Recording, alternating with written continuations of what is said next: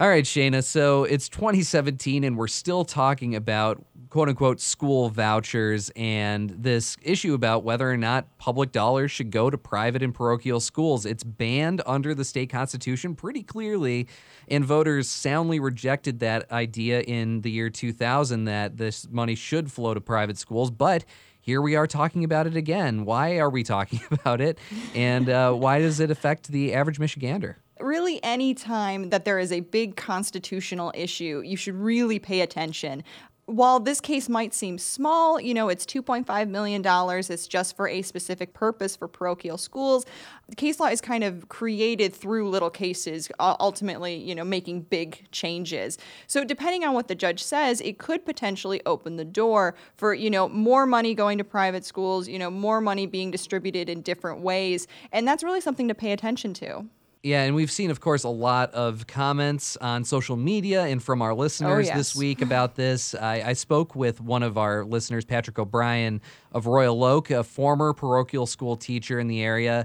He makes the case that private schools can serve a public good that is worth state support. Closed Catholic schools dot the city of Detroit, and they've either become charters or they've become abandoned or they've been sold off. And they were a fabric of the city and, and of all of all cities. I mean, it's undeniable that private schools, Catholic schools, they hold communities together, not just for people that attend them, but they are a social fabric of communities. And when they close, that fabric is loosened and then can be eventually lost, as you see in a lot of parts of the city of Detroit. He says he also sort of comes down in the middle of this, that he doesn't want to see public schools lose support because of this, that it doesn't have to be a zero-sum game, uh, making the point that we need to be having a bigger conversation about whether all schools are funded, if we're using that money mm-hmm. uh, in a wise way, and if we've figured out best practices so that every child in the state has a good education no matter what kind of school they attend.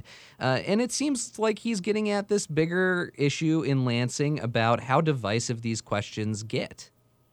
Yeah, it's interesting. I mean, whenever you kind of bring up private schools, public schools in the state, there really are just like lines drawn in the sand, and it becomes a very divisive issue, but at least in Lansing. But, you know, when you start talking to actual, you know, people that are affected by this, you know, you talk to the teachers, you talk to the parents, you talk to the students, what they say is really my concern, our concern is just that our students are taken care of and that they're getting the best education possible. And all of the politics and all of the bickering that's going on in Lansing is white noise to them.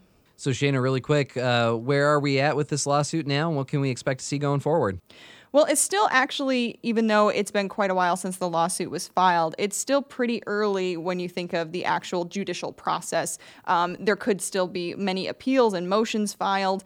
Uh, but what we know about the money itself is that it's been a little over a year and the money has been frozen. Private schools are not allowed to touch it. It's not allowed to get sent out. And a judge recently said that uh, they're going to hold off on deciding if the state can disperse those funds until August. So really, I mean, it is a wait-and-see game at this point. All right, Shayna, well, thanks again for joining us and telling us well, why we should uh, care about what's happening up there in Lansing. Always a pleasure.